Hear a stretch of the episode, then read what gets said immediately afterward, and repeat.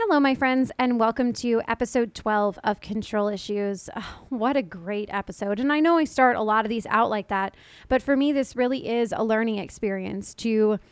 Um, you know, really bask in the experience, strength, and hope that the guests provide on here.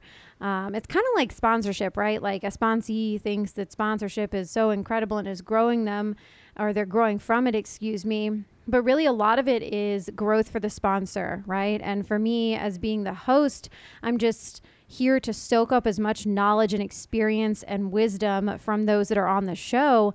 And with Aiden, it was a perfect example, right? Um, Aiden lives in Arizona we're not super close friends, but I have heard wonderful things about him. I have met him one time. We shared some awesome tacos at the best taco place in the entire country, La Santísima in Phoenix, Arizona. Um, but we weren't super close, but I knew that the message that he carried uh, was something that I wanted to hear. And so, through the joy of technology, shout out social distancing and quarantine, um, I asked Aiden to be on the show. He was able to join in via Facebook Live, and we sat down. And I mean, he, he called me out on a one little thing about balance, which was, uh, you know, I felt a little attacked, but at the same point in time, he was totally right. And I can grow from that, right? Every experience that we have in life is an opportunity to either grow from it or continue to sit in it. Um, and today, I don't choose to sit in things. Sometimes I sit in them for a little bit. But for the most part, I'm here to grow and to glean from those around me who have walked this path before me and those who continue to walk it. And so Aiden and I talked about balance and moving around and cultivating the fellowship that you so crave. And I mean, that man is just so eloquent. So I hope you enjoy this episode as much as I did. We taped it Facebook Live, which you can follow along on the Facebook Live episodes by following Control Issues on Facebook. You'll just do a little like and follow on the page. Um, those Facebook Lives are taped every Tuesday at 7 p.m. Eastern Standard Time. Uh, the audio gets published the Monday after the fact. Um, so the next episode will be on Tuesday, May the 19th. So if you want to join us um, at that time at 7 p.m., um, it's going to be a little different. We're going to spice it up. I'm going to do a little question and answer thing, just me. Um, and it should be a good time. And I mean, I'm going to get really vulnerable. So be here for getting weird. Um, so, yeah, you can join us at that point. Um, keep updated on the podcast by following Control Issues 19 on Instagram. If you had feedback, feel free to shoot me an instant message, a DM, whatever they're calling it these days, um, on Instagram or on Facebook, or you can shoot me an email at controlissues19 at gmail.com. But as always, I'm so grateful for those who are listening. Um, that's what this is about, right? Is us continuing to connect, even if it's over some audio and potentially a video. So at this point, without further ado, here's episode 12 of Control Issues. I cannot believe I've made it to 12 episodes. Um, I had my little hiatus and I was like, this is done forever. Um, and now we're 12 episodes in, and I'm super excited and stoked to be here. Um, for anyone listening um, to the audio after the fact, we are taping this live on Facebook. I'm here with the lovely Aiden. He's here from Arizona. Um, by many moves from what I hear. Um, but so yeah, um, socially distant, and it's a really cool opportunity to get to have someone on that doesn't live in my state. I live in Georgia, and he's uh, many, many, many miles away, many time zones, and um, we still have this opportunity. I'm so grateful that you took time out of your day to be with me and to you know have awkward conversation before this started. Um, so this is aiden and um, aiden and i have actually only been in the same room one other time right? Just once. Tacos we had we had tacos. Um, i was out in arizona and I wanted to eat at my favorite taco place before I left, and it's really close to the Phoenix airport. Um, and I invited a, my friend Chris, and he was like, "Oh, well, Aiden's going to come too." And I was like, "Okay, I've heard so many things, but I don't know him." But it ended up being a really good time. Um, so I'm grateful you're here, and I know I did some research about you beforehand, so I know some things, but I'm really excited to get to know you better and hear what you have to say. So, for those of you who don't know you, um, and probably for me too, could you give us like a little reader's digest, like where are you from, how, what's your deal, where do you live now? I think I kind of read already outed that one, but still, reader's digest version of Aiden. I don't know. I don't know if I've ever been asked to summarize myself, nor do I think I'll be able to effectively. But That's um, fair. yeah, no, I uh, Tucson, Arizona, born. Phoenix, Arizona lived, moved all over the place. Um, I'm just a curious guy, I guess. I'm Okay. obviously sober. I had an issue when it came to heroin. Um, but uh, but that was probably a deeper curiosity.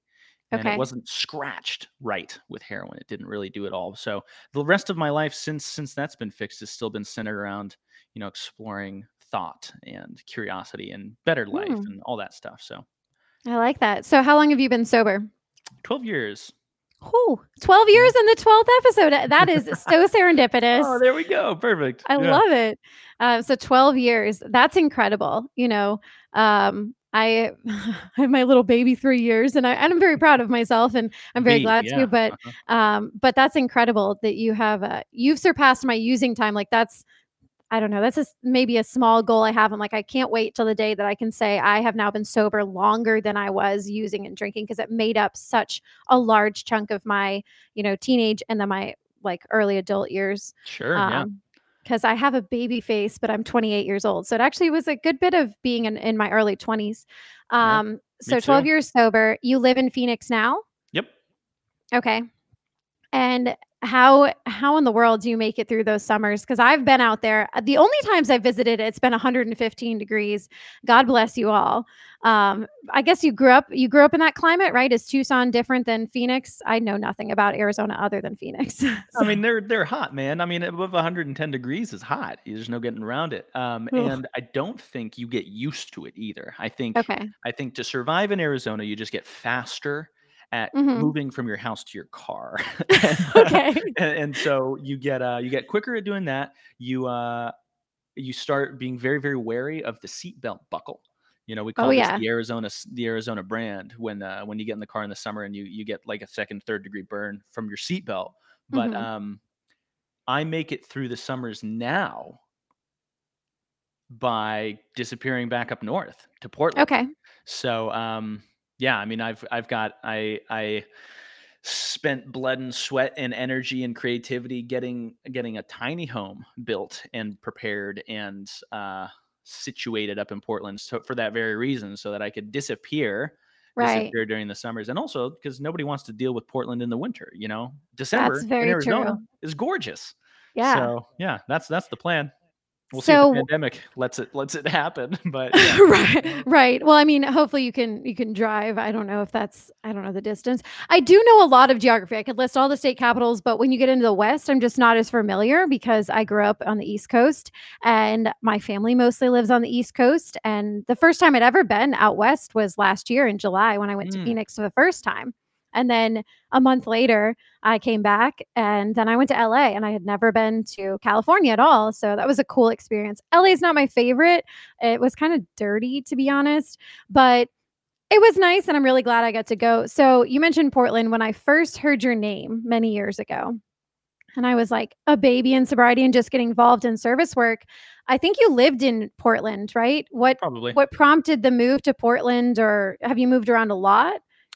Yeah, I mean, I, uh, back in probably 2014, 2015, um, made the first move out of Arizona. I'd always wanted to travel and live in other places, but it's a funny thing, man. You know, I have I have lots of dreams that are mitigated and paralyzed by some sort of fear of some sort of unknown. So for a long time, it kept me in Arizona. Okay. Um, but I went from Arizona to Oakland, spent a year in Oakland, Um, and the the reason I I did this as soon as I had a job, the very very first job that I had that didn't require physical attendance, uh, Okay. I I could no longer I had no more reason to to stay in Arizona. Um, Right. because I needed to get out for any any reason other than I wanted to be experience other things in other places. Um, so yeah, you know, Oakland was was a wild adventure. Um, lots of crazy art, lots of lots of fun new uh, experiences there. But then um, it's expensive, man. Even Oakland Oh, was yeah. was like back then was, you know, I was paying like 14, 1500 bucks for a room in a loft um, Wow. in West Oakland. So Right. when the So lease came up, we were we we realized that it would be cheaper to to move all the way to Portland than it would be to get another another lease in Oakland. So wow. Again, same situation. No, no real reason to go to Portland other than why not? And uh, and we could. So it was. Uh, it was a pretty awesome, pretty awesome experience, and we spent we spent a good chunk of time there. I really, really, really love that city. Oh, I I've always wanted to go. I'm sad I missed there was a a world convention there in 2018, and unfortunately, at the same time, my grandfather passed, and so I had to I'm go to that. I didn't have to, I got to go to Florida to spend time with my family, and, uh, my grandfather was an awesome dude. Died 40 years sober, was kind of the start to sobriety in my family, um, but I missed out on Portland, and I was really sad. I saw lots of pictures, and, uh, someday, someday I'll go. I've been to Portland, Maine a lot, but, uh, I had a very different. I'll still still a little bit on the, like, hipster side, Yeah, lots of food and beer, but, um so a couple weeks ago, I had my buddy Jarrett on here, and he moved from, um, from Florida, and he has a bunch of time. Um, how did it like, right now, if I was to move, I would feel very, I would have a lot of fear because unless I moved to Phoenix, Birmingham, or Nashville, like, I know people there, and I think I'd be okay, but what was the experience like being sober and moving to a new city? Um, did you did you already have roots there, or did you have to kinda figure that out, or what was that like? It was strange. It was it was, like, unexpected in both ways. Um, and what I mean by that is is that we are really lucky. Anywhere we Mhm. go, we have family, essentially, you know, we really do. Um, and it doesn't feel like that, or you could say it, and it lacks the weight of reality. So so that was what I felt first, you know? The first couple meetings I went to in Oakland, it was like, "You are my family." Um, Right. and that was really profound and and you know it was uh, obviously a lot of the fear was was trying to figure out you know what kind of community you're going to have you know because Mhm. i've i've come and we can talk more about this later but i've come to believe that that the quality of your happiness is contingent almost exclusively or is most impacted by the quality of your relationships with other people um, Ooh, I like that. you know so so introvert extrovert anybody in between you know your personal relationships if they suck or they don't they're not there then uh you know i can i can kind of indicate i can probably guess how you're how you're doing most of the time um, or at least you could look at me and you could weigh you know how's aiden's community is it good he's Right. doing good you know and if he's if he's not then then maybe not so much um but that was the that was the first really really really refresh, refreshing aspect is, is as i went there and i plugged right in um Okay. however what was also noticeable is, you know, I moved when I had 6 years sober, 7 years sober, I think, at the Okay. time, and, um, the phenomenon of breaking into another circle where those people had gotten sober together and trying to develop the same bond just doesn't happen, you know? Yeah. So even Oakland and Portland, I I created these amazing friendships and these amazing social circles, great, great, great community, but it was not like it couldn't even touch the Mhm. relationships I had when I was in the trenches getting sober with with whoever was in the trenches with me here in Arizona. Um, Right. and that was one of the main reasons I moved back eventually, you know, was that it it, you know, there was like 6 or 7 people um, that you know it really it really started to become pretty clear that them not being regularly in my life physically going to meetings Mm. seeing them regularly um, was negatively impacting my life you know and obviously i could make do and i could definitely have workarounds but um, when you're getting older certain things start becoming more important to you um, Right. but yeah but that was kind of the thing so so that was the juxtaposition those were the two surprising factors one was that I can go anywhere and be safe and have, like, way more of a Mhm. foundation for community than anybody anywhere, you know, in Right. any other kind of community or social structure, social, like, initiative. Um, and the other was that, like, I still couldn't duplicate exactly the same kinds of friendships, and that Mm. was a real felt pain for me. Yeah. Mhm. And and I'm extremely extroverted. I'm I'm definitely an extroverted introvert. I don't recharge with people, but I love being with people, and my relationships with my friends and my family are so important. So I can only imagine what it's like to like or excuse me that was a lot of likes. Um, I can only imagine what it is like to remove yourself from that those like deep bonds and then having to form new bonds or continue to cultivate those other ones. A very close friend of mine is about to move next week. Mm. Um, and I mean, I, I could talk about my fears all day long. I'm not afraid to talk about them when people have the fear, you know, topic and meetings. I'm like, awesome. I'm going to share everything. Um, because I I feel like it experience with this. Uh, fear. Um, because I think it they lose their power when you're able to share them and be honest about like like I'm terrified of frogs. Okay. Now the frogs still have power, but at the same point in time, I can be honest about it and someone else can help me. Um, frogs is a terrible example, but when it comes to other things like abandonment or whatever. So that fear, especially the one of abandonment, is very present in my mind right now. You know, my life is about to change. My my, person that I talk to all the time, my person that I care about so deeply, um, is going to leave, and um, I think that you can continue to maintain friendships from distances. I have lots of friends around the country that I love and communicate with on a daily basis, but it definitely puts it's a lot harder, you know? Um, so I'm fearful. Yeah, I, and I would actually not to make a correction necessarily. I Oh, please agree with do. you 100% that it's that it's harder, but I think it just takes more consciousness. Okay. Um, it's not that hard to pick up a phone or Mhm. to pick it up twice as often as you usually pick it up. And I think if anything has like been really, really hammered into us right now is that like Tell long, long form phone conversations, long form, not even FaceTime, but just long form phone conversations are incredibly viable when it comes to emotional happiness and, and Mhm. emotional health and friendships and nurturing those relationships. And I think what happens is, like you said, it's, I think the default for humans, because obviously we haven't evolved with this technology. We haven't evolved. We evolved in small tribes where, where things were, you know, it were easy to kind of talk to you when when you walked by, you know, and then offices Right. and office environments, same kind of situation, water cooler stuff. But now we were in until until the pandemic, we were in what I think it was a strange limbo where we had all the digital disconnection, right? We had all the excuses not to talk to each other, but we had all the tools to be more connected than ever. And so what's Mhm. happened is like we were totally disconnected by the technology. But now what we're realizing is that you know, if I was in Portland right now when this was going on, if I still lived there, Mhm. I would have totally recultivated all of the all of the super awesome relationships that I was missing so terribly, right? And it probably would have been incredibly viable. I don't know if I would have been I mean, I wasn't depressed or in despair, but Mhm. um whatever I was wanting, I feel like maybe I wouldn't have been wanting as much if I had known, you know, every couple days. Like maybe I'd call my people like once every couple weeks, and that felt Mhm. good. That felt appropriate. But dude, I'm calling some people like two, three, four times a week, have an hour long conversation. Yeah. You know, like two or three times a day, I'm having conversations with different people like this, and it doesn't feel burdensome. It doesn't feel like oh my gosh, I've been on the phone. It really just feels like that was a good damn dose of friendship. You know, Right. and Well, so I'm grateful for that. Yeah, And that's what fear does, right? That what you just said is reality, right? And that that's the the best percept or best perspective to have of the situation, right? Because I've maintained other friendships where even people that I see like m- at most once a year, once every 2 years if I'm lucky, um and those happen no problem. I have Snapchat and FaceTime and I can make a phone call, I can do text messaging. There's so many different ways to get in touch with people nowadays.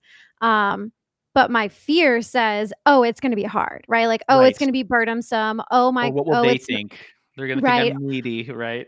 Exactly, which I am the queen of, right? Because I care so deeply, like, part of my mental illness of having borderline personality disorder, which I'm not using that as, like, pulling the card of I'm crazy, but, um, the way my brain is wired, I'm super empathetic and super attached to people, and then I also read into, like, "Oh, you didn't text me back, so you must hate me." Um, and I didn't know that that came from a real place. Now I have tools to handle it, and usually it's like, "Hey, no, they don't think you're crazy. They might, but it's fine." Um, but that's what fear does, right? Fear puts the shit in my head that's not necessarily true.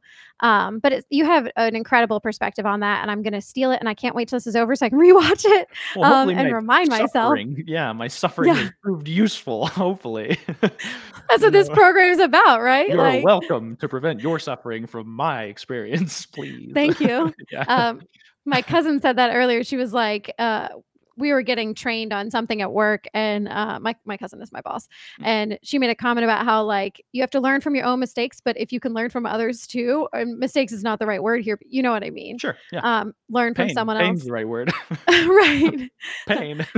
So I really liked what you had to say about friendships or, and or relationships, excuse me, where they're the keystone of your happiness or serenity or whatever is the right word there um how do you feel like you cultivate and grow the fellowship that you so crave in being in Arizona with the people that you know you moved away you came back um, were you able to just pick right up? Or is it something you work at? Or I don't know maybe you're 12 years sober and everyone's just really close? Yeah. there's a lot of that's a it's lot a of questions. yeah I mean it's it's uh it's definitely there I don't have an answer necessarily. I can tell you what I've learned though which was that like okay. um which is that it is it is easier. It is much easier to actually put in the effort. And sometimes, Mhm. fuck, man, schedule calendar events. Put it in your Ooh, phone. Reminders like call one important person today, right. right? Um, there's no shame in that, and and and feeling organized or hyper structured about something like that doesn't diminish from the juice that you get when you do it. Mhm. Um, so so just do it. You know, um, most falling outs happen because somebody called and they didn't answer and they think Mm, it's their turn. Your job is to call me back. And that's so silly. And then we forget right. and then time goes by and then it becomes strangely awkward, you know? Um, Mhm. so mitigating for that in the first place. And then also if you're in that situation right now with anybody that you ro- know right now, if you've got some Mhm. old friend that you're thinking about right now, because you're all by yourself at home every day, all day, and you're like, you know what? It'd be cool to, to see how so and so is doing. Just fucking call them, man. You know, see what happens. They're not going to answer, whatever. That's no skin off your teeth. But um, it's not about equanimity. It's not about you did this much friendship nurturing. Now it's my turn. I do like the idea of relationship bank accounts, but we can get carried away trying to Mm, establish balance. And I don't think that exists. I think it's always more or less. Sometimes it's going to be always skewed in one direction, um, but uh, but that doesn't matter. You know, if you get right. what you get from that relationship, maybe you do need to carry the burden of of organizing the continued contact. That's fine. It's not that much work. So I think that was the big lesson for me was um, and this is this is this is why the lesson happened. I came back from Portland to Phoenix with high hopes of Mm, of everything's going to be better now because now I'm back in Phoenix, and it just didn't happen organically. There, I, I, you know, not everybody rallied around me. You know, they holler at me every day. So um, I was in a similar situation, and uh, and yeah, I just had to kind of change my perspective about you know it's worth the effort, and sometimes you got to make extra calls and and so and so. But um, that is not that is a worthy price to pay. You know, Yeah. I'd have yeah, to agree with that, right? It's it would be nice if life was a seesaw, right? But there's always gonna be someone that's having to push a little bit harder to bring the seesaw up or vice versa. right, Um, and I my father taught me that, and I'm not always great at remembering it, but I remember I had a friend, eh, when I was in elementary school, and I felt like she didn't put in enough effort, and he made the comment that it's not fifty-fifty. Nothing in life is fifty-fifty and no, you're going to have to put in if you want to be 100% in a relationship whether it's platonic or romantic you're going to have to put in 100% of your heart and hopefully they also put in 100% of their heart but if they don't then at least you did all that you could to cultivate that relationship. And sometimes you get shot down right? Sometimes friendships fade away. Sometimes people's lives change. Sometimes you get rejected. Right, um, but i definitely have i have yet to regret taking a shot at something that I cared about, um, because at least I learned something from it. yeah, So, to kind of go to a totally different topic, but something I would like to learn from you. Um, so you're very involved in service. I'm very I'm very involved in service. Sometimes I want to say unfortunately. I do love it. But for anyone listening who's not familiar with service work, um, it's where we give our time and our effort to whatever fellowship we participate in, um, either picking up cigarette butts or sitting on committees or whatever have you. Um, and I fill a lot of my time with that. I was taught by my first sponsor to get involved, and I happen to take incredible notes. And so I got pushed further and further into like, hey, do this. Will you take notes for this? Um, and I'm very grateful. But what I want to ask after that long introduction is how do you find balance? Because it's eating away at my serenity in mm, a, and I'm becoming very resentful. And I just want to, sometimes I just want to walk away and be like, fuck it. But that's not who I am anymore. Um, I don't know if you have an answer to that or some suggestion, or you're kinda laughing. in this conversation, actually, um, Is Aiden teach me your life? Well, listen, I mean, it's it you're probably going to have those times when you say "fuck it" and you get out, right?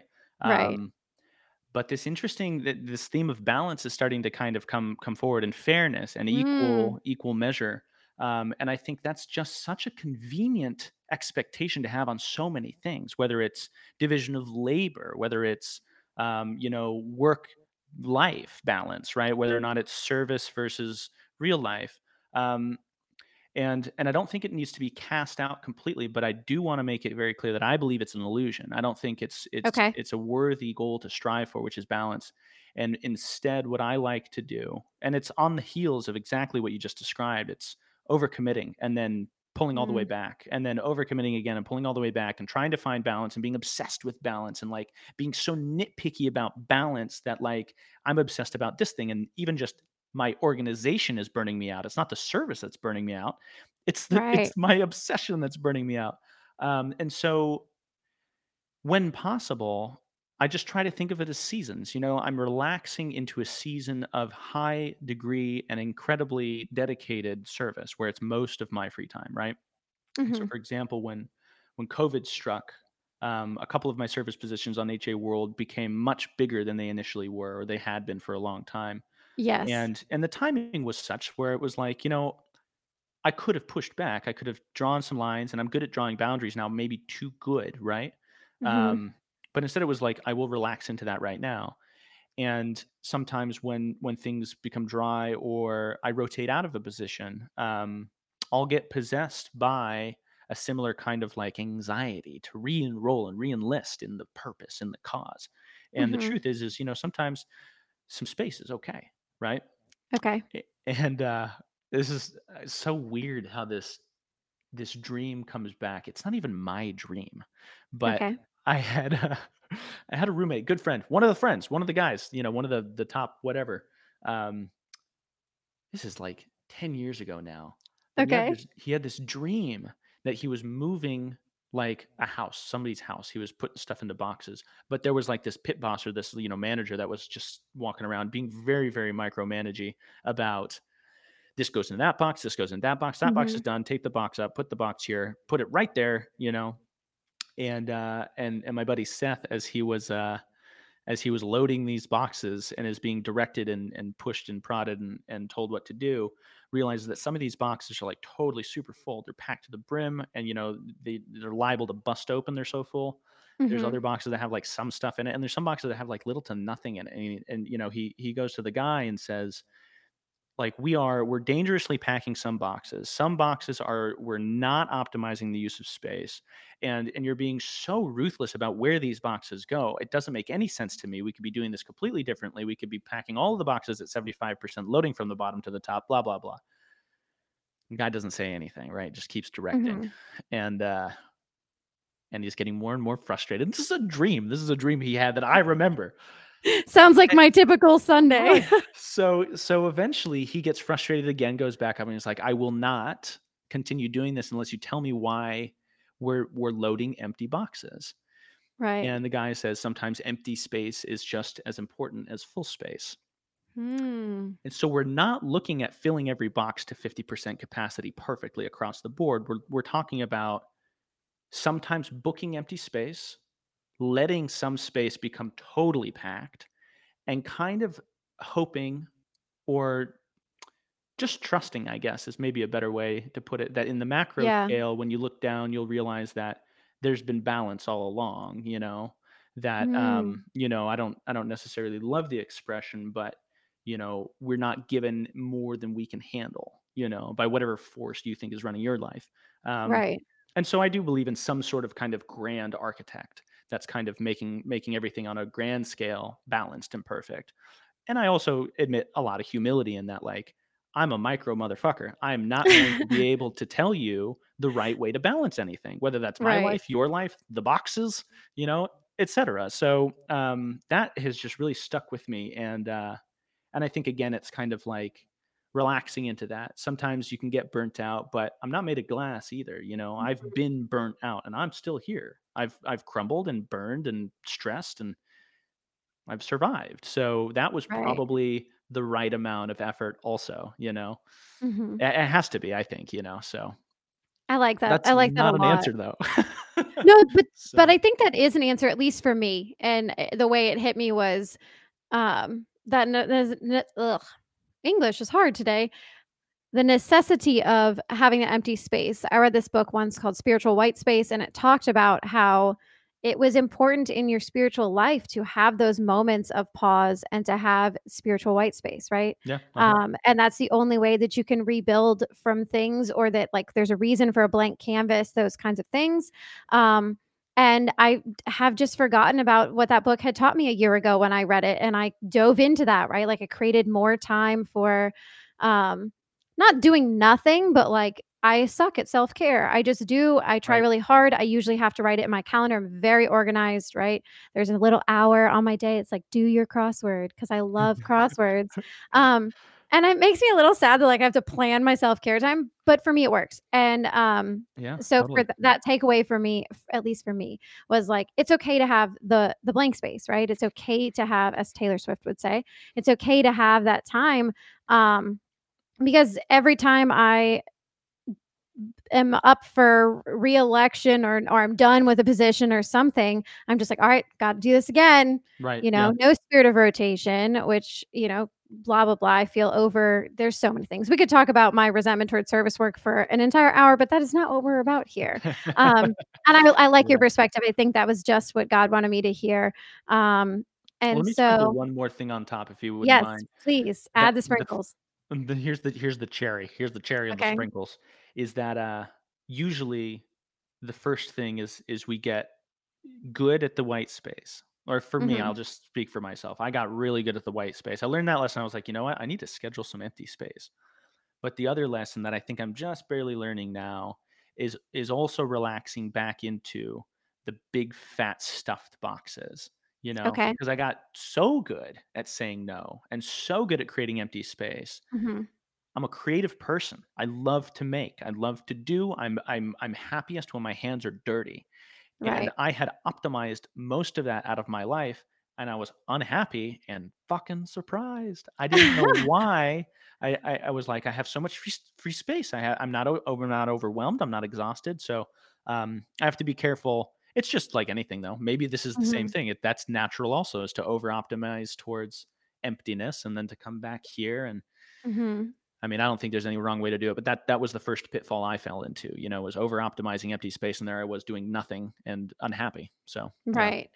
And it's it seems to be that everything in my life, you know, is directed in a way where I'm led into uncomfortability. And I Mm, don't like it, but then in that uncomfortability, I grow, right? I, I'm an addict. I do too much of everything, whether it's too much of doing a lot or too much of not doing that's enough. exactly right. And Yeah. so eventually it's like, oh, I have to be shifted into this position of uncomfortability from which I can grow or not i just i choose to want to grow from things. I hate it and i stomp my feet like a little child and i i bitch about writing inventory and i bitch about having to make an amends to someone who tells me to go kill myself like you know and that stuff happens but i at least am willing to try and um well i say willing I bitch about it, but I'm definitely I do I do it. So, Jamie, if you're watching, this my sponsor.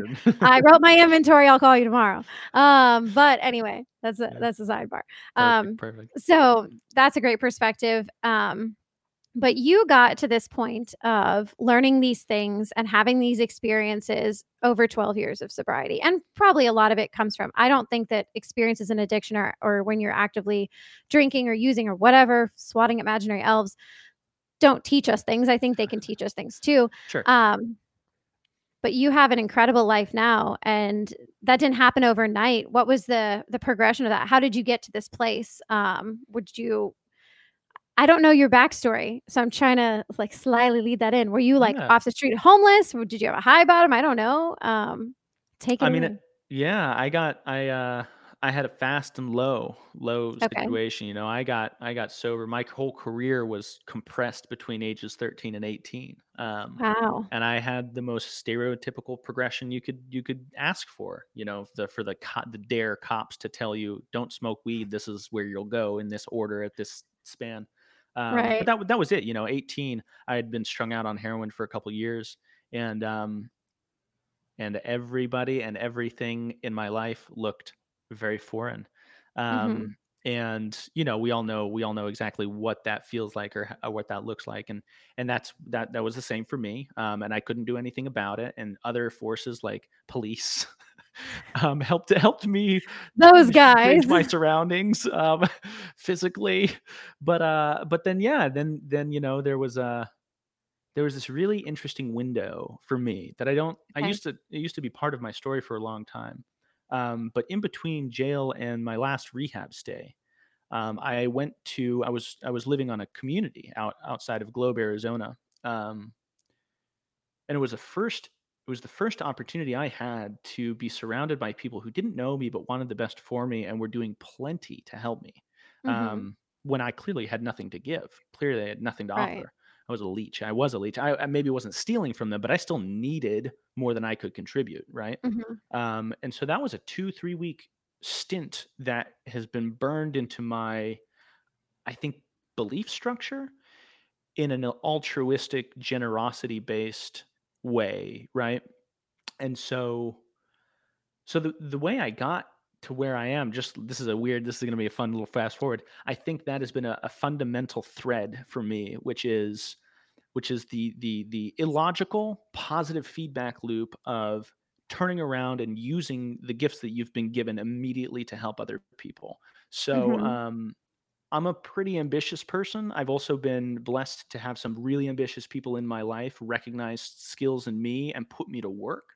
Okay. Um, and so I've had this interesting experience where I've been I've been sought after by people as kind of like a number two or like the co-captain of many many things, and I've learned so so so much in in business and creative Mhm. production, um, and just developed more and more creative skills and marketing skills, and um, and just eventually you know went off on my own started my own little company and every step of the way what was very spooky is that i had opportunity to plug those skills back into the fellowship like those real world skills. So I'll just give you some examples but like the world convention in portland me and Mhm. my designers did the art you know?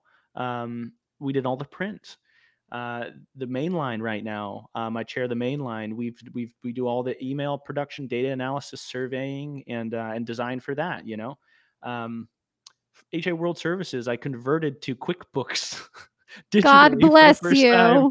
Right, we were in a we were in a handwritten like somebody had printed out like a bunch of lines on a piece of paper. We were doing it with with pen and pa- pen and paper. Um, and it's not anything that anybody else couldn't do, but it was very serendipitous for me, and it really, Mhm. really baked in that lesson that I learned Right. on that community, which was that like the lesson was this: it was it was logically giving f- is subtraction. Right. When you give something, you don't have it anymore in almost every way. If I have an orange and I give you an orange, I don't have an orange anymore. The funny Mhm. thing is, is about you know happiness and well-being and fulfillment and productivity and like the macro perspective of giving is it seems to be like growth based Okay. um, and this is proven you know in economics and and like all sorts of other uh, social social theory and stuff like that which i can geek the hell out about um, but it seems to me that it just works and that i'm still testing the theory i'm still you know i'm being given amazing things and then i give them away and then i get given more amazing things and i give those away Mhm. um, and that doesn't mean that that it's all charity work it's it's supply and demand it's you know it's um, if if something is valuable then people reward that value and reward that service with money and that money gets Right. and recycled and whatever and i don't have some you know unifying theory of economics necessarily, but I do know that those systems work and incentives work. And for me, the incentive to do good feels good and gives me more energy and inspiration to do more and get more and do more and get more. And so it's that's just what's happened. You know, Right. I don't know that that's something that I can prescribe to anybody, but that's that's what's happened for me. Mhm. It's like the snowball effect, right? You continue as Yeah, 'cause a snowball adds snow to it, but also loses snow on the back that's end. true. That's. So, you Uh-huh. know, as you're giving away, the snowball is actually building, and it's it's not just this thing where, like I don't know. I say that like everyone in to Georgia is gonna know about all this snow, although we have snow here. It is hot as balls here, and it gets actually gets cold. Yeah, uh, I will say I feel bad for anyone if we do end up having this world convention here in Atlanta in August because people are like, "Oh, Atlanta is gonna be great." I'm like, "It's gonna feel like Phoenix, but it's gonna be sticky and nasty, and there's gonna be bugs, and it's gonna be great." But, um, Atlanta in August is a little bit wet, and, um, it is but we still have snow. It's weird. Georgia can't figure out what it's doing. It's drunk half the time. It was 48 degrees when I got up this morning, and it's May 12th. Wow. Um, yeah, it's that concerns me for a whole global warming thing in the sense of it's gonna be a hot, hot, hot fall. Um, but hey, then I'll just wear my Yeah, shorts longer. So, there uh, I am so grateful you were able to be here today. There are so many more things we could talk about, and I would love to chat with you later about them because I have like a thousand questions. Um, but sadly, we do not have enough time for that. So, um, I do know one more piece of you kind of gave this away before we started. Um, you have a sci-fi thing on Facebook that people should read. Do you want to talk about that real quick before we're done? Yeah, so, um, this is he's funny. Yeah. blushing, guys. Well, Zora said, you know, do you some of my guests when they come on the show, they want to plug something. Do you have anything you want to plug? And I was like, no, I don't have anything I want to plug. Um, and then I was like, well, I have been writing a sci-fi novel on Facebook with my friends. I Um, love it. this is like the eh, I mean, but this is this is a pure this is it's perfect because it is full circle here. You know, this is pure and unbridled inspiration and creativity. Mhm. Um, as a result of you know the constriction of our recent quarantine and, and stay-at-home orders and stuff like that. Um, but I it's rid- it's ridiculous. This was maybe the first week, second week that we were all supposed to be at home, um, Okay. and and I figured to myself, now's the time to write the book you've always said you were going to write. And uh, and so I was like, okay, well, how can I keep myself accountable to that? And then I was like, well, maybe maybe I can have everybody help me. So I went and crafted this bizarre little structure, this format, and I said, help me write a story. The first person to comment on this thread gets to pick the genre. Second person that gets that comments on this thread gets to pick the setting and the time period. Third person, you get to name the main character and develop them. You know, third person, the two supporting roles, etc. And uh, I couldn't have been more pleased with the people that actually picked up these these Mhm. roles, and they gave me just the most amazing source material to work with. And so I ran out, and I I'm Mhm. three chapters deep, something like twenty something pages into this weird story I love it. in a galaxy far, far away. Ah, speaking to my heart. we have we have ripped Star Wars, Rick and Morty, Star Trek, Game of Thrones, uh, Hitchhiker's Guide to the Galaxy, and probably every other sci-fi element is somehow given some homage, whether or not it's you know these people are living on Tatooine or whatever. Or or it's Dantooine or whatever right. other I Well, if you want it. to suggest that, you know where Maybe not me. Dantooine, but I will always suggest you include some form of Ewok-esque thing because I love Ewoks. Um, I s- specifically Wicket, so if that's my plug, you know, add a little bit of a there could be an Ewok love story. Who knows? You're gonna have to Um, come we can talk. thread I was gonna say I'm suggest it. I'm really excited. I'm gonna go type something up after we're done with this. Um, so yeah, check out Aiden's n- uh, novel in process. Um, Yeah, I don't. know. Does it have a name yet? Or are you still No, working on that? Okay. no, So name name is working. Accepting suggestions. All right, I'll work on that too. Um, this provided me a lot of joy. Um, not only the conversation, but I'm really excited about this book because that's right up my alley. Um, I I may like to put on a lot of makeup, but I am a total nerd. But so thank you so much for coming on here. I am incredibly grateful that you took time out of your day. Um, you know, from many miles away in many time zones. Um, that I'm finally just getting the hang of how to do the math when I plan co- conference calls. They'll be like, all right, it's going to start at 9 p.m. in Arizona. I'm like, okay, well, they don't operate under daylight savings. So I need to do plus What this, time plus of that. year is it? Is Yeah, it exactly. um, if only we would all get to that. But so for anyone who has watched or is listening after the fact, thank you so much for uh, joining us for episode 12 of Control Issues. Um, if you want to watch live on Facebook every Tuesday at 7 p.m. Eastern Standard Time, you can do so by liking the Control Issues Facebook page and following it as well. It'll give you little notices and updates. Um, I also put updates on the Instagram at Control Issues 19.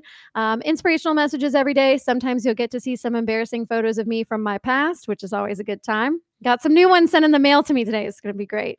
Um, and yeah, so just uh, give it a like, follow on Instagram. If you have feedback or have suggestions of a guest or topics, do not hesitate to reach out to me. It is 2020. You can find me anywhere. I have a weird name, so that helps. But also, you can send an email um, to controlissues19 at gmail.com. Always great to see my the people who um, comment and share and like this these posts. Forrest is always here. Love you, man. Uh, it's always great to have you. Um, so hopefully you'll join us for episode 13 next week. I'm gonna do something a little different and keep it spicy. So I'm really excited. Um, yeah, so that's about it. So grace and peace, my friends.